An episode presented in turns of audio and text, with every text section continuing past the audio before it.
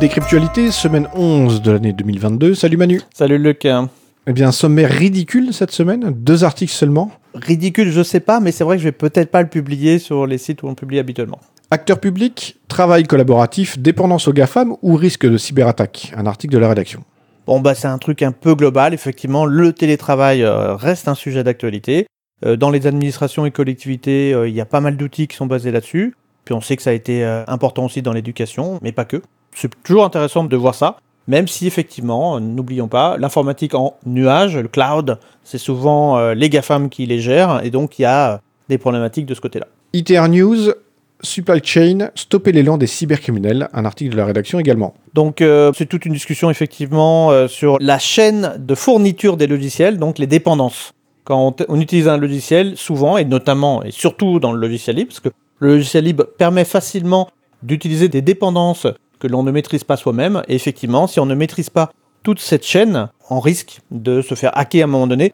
Il y a eu un exemple il n'y a oui. pas longtemps avec une librairie euh, libre qui s'est un peu auto-sabotée, mais dans un certain contexte. C'est la deuxième fois que ça arrive dans un délai court. Hein. C'est lié à la guerre en Ukraine, où l'auteur de ce logiciel s'est débrouillé pour que tout ce qui est écrit en russe soit effacé. Donc euh, ça ne nuit pas aux gens qui ont des logiciels dans lesquels il n'y a pas de langue russe, mais les autres, euh, ça a ruiné euh, leurs données. On voit bien la direction, mais n'oublions pas, hein, c'est... en Ukraine, ils parlent aussi beaucoup le russe. Donc ça peut être compliqué comme usage. Et en tout cas, ça peut-être, ça reste risqué. Et puis euh, dans la supply chain, c'est aussi des services. C'est-à-dire que même si ce n'est pas des logiciels qu'on installe, on peut faire appel à des services hébergés proposés par d'autres entreprises. Et euh, on l'avait vu notamment avec les histoires de D N S, de gestion de D N S, l'année dernière, je crois, où il y avait eu une panne majeure parce qu'un service de D N S était tombé en panne et qu'il y avait plein de sites qui étaient plus accessibles. Bon, c'est juste un exemple, hein. Il y a, il y en a des tonnes dans tous les domaines. Dès lors qu'on achète ces services-là, on ne contrôle plus ce qui se passe chez nos fournisseurs. Donc ils peuvent euh, mal faire leur boulot. On peut être impacté derrière euh, par tout ça. Alors cette semaine, je trouve qu'on joue ensemble euh, des jeux de rôle. Et euh, on, je te parlais de l'histoire des jeux de rôle et tu m'as fait une remarque qui m'a un peu étonné. Euh, oui, oui. Alors en fait, le jeu de rôle donc, euh, est apparu en soixante-dix-sept, mille neuf cent soixante-dix-sept, donc le siècle dernier. Il y a cinquante ans, presque un demi-siècle en fait. Et en fait, à l'origine du jeu de rôle, il y a des wargamers, donc des gens qui aimaient le, le wargame, les simulations militaires, et ils avaient découvert euh, Le Seigneur des Anneaux, donc le roman, et ils avaient été scotchés par ce truc-là, ça avait vraiment frappé leur imaginaire, et ils avaient décidé de créer un wargame qui se déroulerait dans l'univers du Seigneur des Anneaux, ou un truc approchant. Donc ils ont fait ce qu'ils aimaient, hein, les wargames. Donc c'était un, un premier wargame qui s'appelait Chainmail, hein, la cotte de maille. Et puis, ils se sont dit qu'ils avaient envie de jouer à une échelle plus proche de leurs héros, puisque évidemment, dans ces univers de fantasy, les héros ont une importance énorme. Et ils ont créé un jeu de rôle, le premier jeu de rôle qui s'appelait Donjons et Dragons, qui reste aujourd'hui le jeu le plus joué. Mais effectivement, ça vient de cette logique du wargame de simulation militaire qui est redescendue jusqu'à un niveau de simulation tactique à l'échelle de chaque héros. Et puis après, évidemment, il a beaucoup évolué. Et notamment cette façon de jouer très proche de simulation, même si elle n'est pas réaliste. Elle reste aujourd'hui majoritaire, mais il y a d'autres façons de jouer le jeu de rôle qui sont développées, beaucoup plus centrées sur la partie euh, narrative, euh, l'histoire, les interactions entre les personnages, où euh, le système de, de simulation va être réduit à, à une importance beaucoup plus faible. Moi, ça m'a scotché cette approche, j'avais pas réalisé qu'il y avait ce mélange des genres à l'origine, je savais bien qu'il y avait le Seigneur des Anneaux, que c'était important et que ça avait vraiment insufflé toute une génération de gens dans une imagination hyper créative. Et d'ailleurs, encore aujourd'hui, c'est quelque chose que je remarque, y compris chez toi, les jeux de rôle sont un domaine vraiment, alors imaginaire, mais très très créatif. Il y a de nombreuses communautés qui vont toutes partager entre elles des règles, les faire évoluer. Et bah, les jeux de rôle, il y en a quasiment autant qu'il y a des meneurs de jeu. Oui, et puis bon, les règles, ça n'est qu'un aspect des choses. C'est toute la partie euh, univers de jeu. Et après, on peut en inventer de toutes pièces, on peut prendre des univers connus et euh, les arranger à sa sauce, faire des scénarios, créer ses personnages, il y a de multiples façons de se les approprier. On a joué à un jeu basé dans le monde de Game of Thrones, on a fait toute une campagne, donc euh, menée par un ami à nous. Et il y a des univers qui sont euh, fantasy, basés sur... Alors c'est quoi, c'est du... de la mécanique du dix-neuvième siècle à une sauce euh, d'aujourd'hui euh, du steampunk, je crois que c'est un petit peu passé de mode maintenant. Il euh, y a un peu tous les univers. La fantasy reste un peu celle qui passe devant toutes les autres, hein. C'est un peu une sorte de culture du milieu, c'est resté très important. Alors, quel rapport avec euh, le livre et l'informatique ? C'est un sujet assez vaste. On en avait déjà parlé à l'occasion, hein. Mais euh, dans les points communs qu'on peut voir, c'est euh, déjà l'idée que le jeu de rôle, c'est une pratique. C'est-à-dire qu'on peut acheter des manuels euh, ou écrire des choses soi-même. mais c'est quelque chose qu'on va faire en se mettant autour d'une table et en jouant ensemble, ce qui veut dire qu'on n'est pas dans une position passive, on est dans une position de mettre en pratique, de jouer, de faire travailler son imaginaire, de partager des choses ensemble, donc il y a cet aspect communautaire, cet aspect de co-construction qu'on retrouve dans le logiciel libre aussi. Et donc tout ça fait qu'on on a un peu ce point commun, et on a quand même pas mal de libristes qui connaissent le jeu de rôle ou qui jouent eux-mêmes. Alors ça remporte avec soi des problématiques. Les règles, les mondes imaginaires, parfois, ils sont contrôlés par le droit d'auteur. Et ça fait que ces communautés sont tiraillées. Oui, effectivement. Alors, au début des années deux mille, inspiré par le monde du logiciel libre, il y avait eu deux licences qui s'étaient développées. L'O G L, donc qui euh, permettait de reprendre euh, notamment le système de jeu. C'était centré sur le système de jeu, beaucoup. Et avec cette idée de mettre en commun ce système de telle sorte que les joueurs puissent jouer dans des univers très variés, sans avoir à réapprendre un nouveau système, ce qui avait été identifié comme un frein.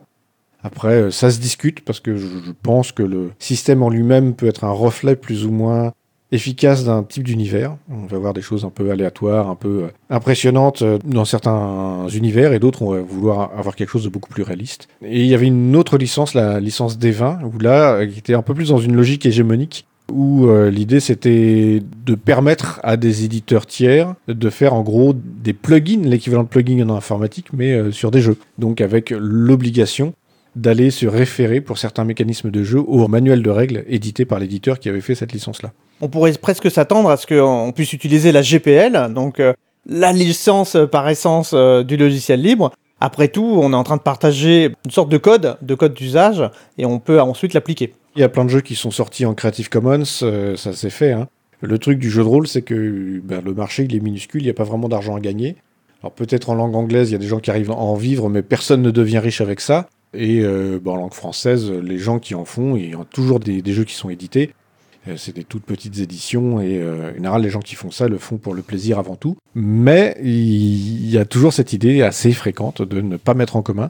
Et euh, de dire, voilà, c'est mon jeu et j'ai mon droit d'auteur dessus, je contrôle. Moi, j'ai l'impression que, voilà, d'appliquer des règles, d'être actif, c'est quelque chose qui est un peu dans l'air du temps. Et qu'il n'y a pas seulement ces disciplines-là, tu vois, le logiciel libre, c'est un milieu où on applique des règles à tous, et on est tous un peu co-constructeurs euh, de notre monde. Le jeu de oui. rôle euh, fait ça, on est tous co-constructeurs de notre monde et on s'y applique. Mais j'ai l'impression que c'est quelque chose qui commence à se mettre en place dans plein d'autres disciplines. Ah oui, alors je ne sais pas si c'est pour tout le monde, mais effectivement, moi, c'est une chose qui m'a marqué, c'est que la deuxième liberté, la liberté une dans le logiciel libre, c'est le droit d'étudier le logiciel, donc de voir comment il est fait. Et ça nous place d'emblée dans cette idée que l'informatique, ce n'est pas juste utiliser le logiciel, mais ça peut être également de savoir comment ça marche, de regarder, donc d'être dans une logique de pratique. On pratique le logiciel, on pratique l'informatique, et on, on a parlé longuement ici dans le podcast de tout ce qui peut se passer derrière euh, l'informatique, de comment on peut être manipulé, orienté, et cetera, et pourquoi c'est important de maîtriser son sujet. Et si on veut le maîtriser, il faut le pratiquer. Et effectivement, comme tu le dis, il y a d'autres domaines, le logiciel. Le jeu de rôle, c'est ça, c'est une pratique. Et de fait, les joueurs s'approprient des univers comme ils veulent. Et ça peut être des fois des univers très connus, hein, comme Star Wars ou des choses comme ça. Et du coup, dans ces univers-là, les gens font ce qu'ils veulent à côté du film. Ils ont leur propre version de l'univers, ils se l'approprient. On peut avoir aussi des gens qui font des jeux de rôle amateurs sur des univers où il n'y a jamais rien eu de publié, parce qu'ils ont envie. Et donc cette appropriation de faire de cet imaginaire une pratique, c'est quelque chose qui vient assez naturellement. Moi, ça me fait penser à, une, à un autre univers. Il y a des points communs, mais c'est l'archéologie. Je tombe sur des youtubeurs, des vidéos où on parle d'archéologie expérimentale. Et donc les gars, alors, ils ont l'habitude de creuser, mais là, ils essayent d'appliquer dans des usages un peu de tous les jours, qui va utiliser un outil, va utiliser, euh, en se basant sur des gravures, va utiliser des mouvements, euh, va essayer de se positionner d'une certaine manière dans des combats, par exemple, et ils vont essayer d'appliquer ce qu'ils pensent des règles, je sais pas, des ingrédients, par exemple, et voir comment ça marche. Et ils vont se rendre compte, souvent, bah, que ça marche pas comme ils pensaient. Il y a des projets énormes, hein. Il y a le château de Guédelon, qui est assez connu, qui est euh, un projet pour reconstruire un château, entièrement un château fort, à partir des techniques euh, de l'époque, donc euh, sans utiliser Euh, Les, les technologies modernes, et ça leur permet justement de se mettre en condition. Et ce qui est intéressant, c'est que cette recherche, elle est faite par des universitaires, mais également par des artisans. Et donc, on voit comment cette pratique, euh, finalement, permet à des gens d'horizons différents de construire un nouveau savoir parce qu'ils se mettent en situation de le faire, et qu'on on se rend compte, finalement, que ces artisans Ils ont finalement énormément de choses à dire et euh, de savoir à construire avec des universitaires euh, parce que euh, la, la pratique manuelle, elle est en fait pleine d'intelligence, pleine de connaissances. C'est juste que c'est pas le genre de connaissances qu'on va, dont on va faire des articles universitaires. C'est bien en, en faisant converger ces deux univers qu'on arrive à enrichir la connaissance et la compréhension du passé. À notre époque, ça donne mieux que des articles, ça donne des documentaires. J'en ai vu pas mal sur Guédelon. Notamment, il y a des Britanniques qui aiment beaucoup y aller, euh, il fait beau temps, euh, c'est français, ils aiment bien, et, et bah, ils testent, euh, effectivement, comment on va décorer avec le, du sable d'ocre local, comment on va appliquer les techniques de pierre qui ont été perdues et qu'on est en train de retrouver, c'est pas mal. Ouais, à mon avis, ils veulent refaire la guerre de cent ans, c'est la dernière étape de la reconstruction du château. Hein. Ouais, non, non, bah là, justement, alors on a mieux, on a le H E M A, Historic European Martial Arts, donc il y a les arts martiaux asiatiques, qu'on connaît plutôt bien par les films, différents médias. Mais on a aussi quelque chose d'un peu équivalent en Europe qui s'est reconstruit. On essaye de se réapproprier les techniques d'arts martiaux historiques. J'ai vu pas mal de gars qui essayent, en regardant les gravures, en regardant les descriptions de comment on se battait avec telle arme ou telle arme. Bah pareil, les gars, ils se confrontent à la réalité, ils font des tests hein, de combat, parfois à plusieurs, dans des équipes. Et ils regardent, donc là, la guerre de cent ans, on est prêt, là, on peut essayer de faire quelque chose. Ouais, et d'ailleurs, on apprend que les combats à l'épée, ça n'est absolument pas comme dans les films, hein. La réalité était très très différente, et c'est assez rigolo de voir l'écart qu'il peut y avoir entre ce que l'imaginaire a pu faire avec voilà, des grands mouvements qui donnent bien l'écran, et la réalité des combats qu'on a retrouvés de l'époque. Moi, j'aime beaucoup, c'était les flèches enflammées. Bah non, euh, ça marche pas bien, une flèche enflammée, c'est très compliqué. Donc, à l'occasion, pour démarrer un feu, mais vraiment, c'est pas une pratique euh, très usuelle. C'est comme couper les cordes dans les films, ça me fait marrer, quoi. Une corde, ça a tellement de valeur. Moi, je te crois pas, moi. Je, tu essayes de ruiner tous mes rêves. Et donc, toutes ces pratiques-là, voilà. C'est des choses qu'on retrouve de plein de manières dans nos usages aujourd'hui. Moi, je fais le rapport avec euh, Internet.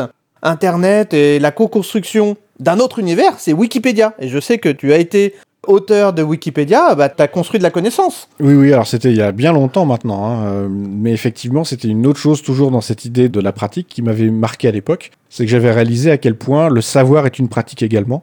Quand on contribue à Wikipédia, il faut qu'on aille chercher des informations, on va les croiser, on va se rendre compte que, en fonction des sources d'infos, on va avoir des choses un petit peu divergentes ou des points de vue différents, et que même s'il n'y a pas de mensonge ou euh, pas une personne qui se trompe, le simple point de vue peut changer radicalement les choses, et que si on veut comprendre, si on veut convaincre les autres et s'entendre sur une description des choses, c'est toute une pratique et euh, au final une démarche euh, très différente, d'une démarche, euh, on va dire, plus scolaire, où on dit voilà le savoir, tu lis le livre, et ce qui est dedans, c'est vrai. Et je pense qu'effectivement, on comprend bien mieux les choses quand on est dans cet aspect pratique du savoir que quand on est dans de l'apprentissage euh, par cœur. Je pense que c'est valable dans beaucoup, beaucoup de domaines, au, au final. Je pense au Fab Lab, hein, euh, c'est typiquement le genre d'endroit où voilà, on fabrique soi-même, et plutôt que de juste consommer, on va construire. Et, ouais, et je suis sûr qu'on pourrait l'appliquer aux salles de cours, parce qu'après tout, euh, les étudiants sont souvent en train de juste consommer de la connaissance, sans forcément la critiquer. On leur demande pas de la critiquer, hein, de la remettre en cause.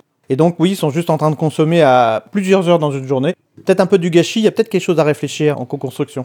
Oui, oui, après, il y a des gens qui te diront que seule une minorité, une élite minoritaire est capable d'être dans une logique de, de pratique. Après, je, moi, je pense qu'il y a des pratiques dans beaucoup de domaines différents qu'on va pouvoir considérer comme triviaux. En tout cas, il y a une chose qui permet au plus grand nombre de rentrer dans la pratique, notamment au travers de l'informatique, c'est le logiciel libre. Soit qu'on veuille faire de la technique, du code, de l'administration, ce genre de choses, on a les moyens, tout est là, tout est disponible.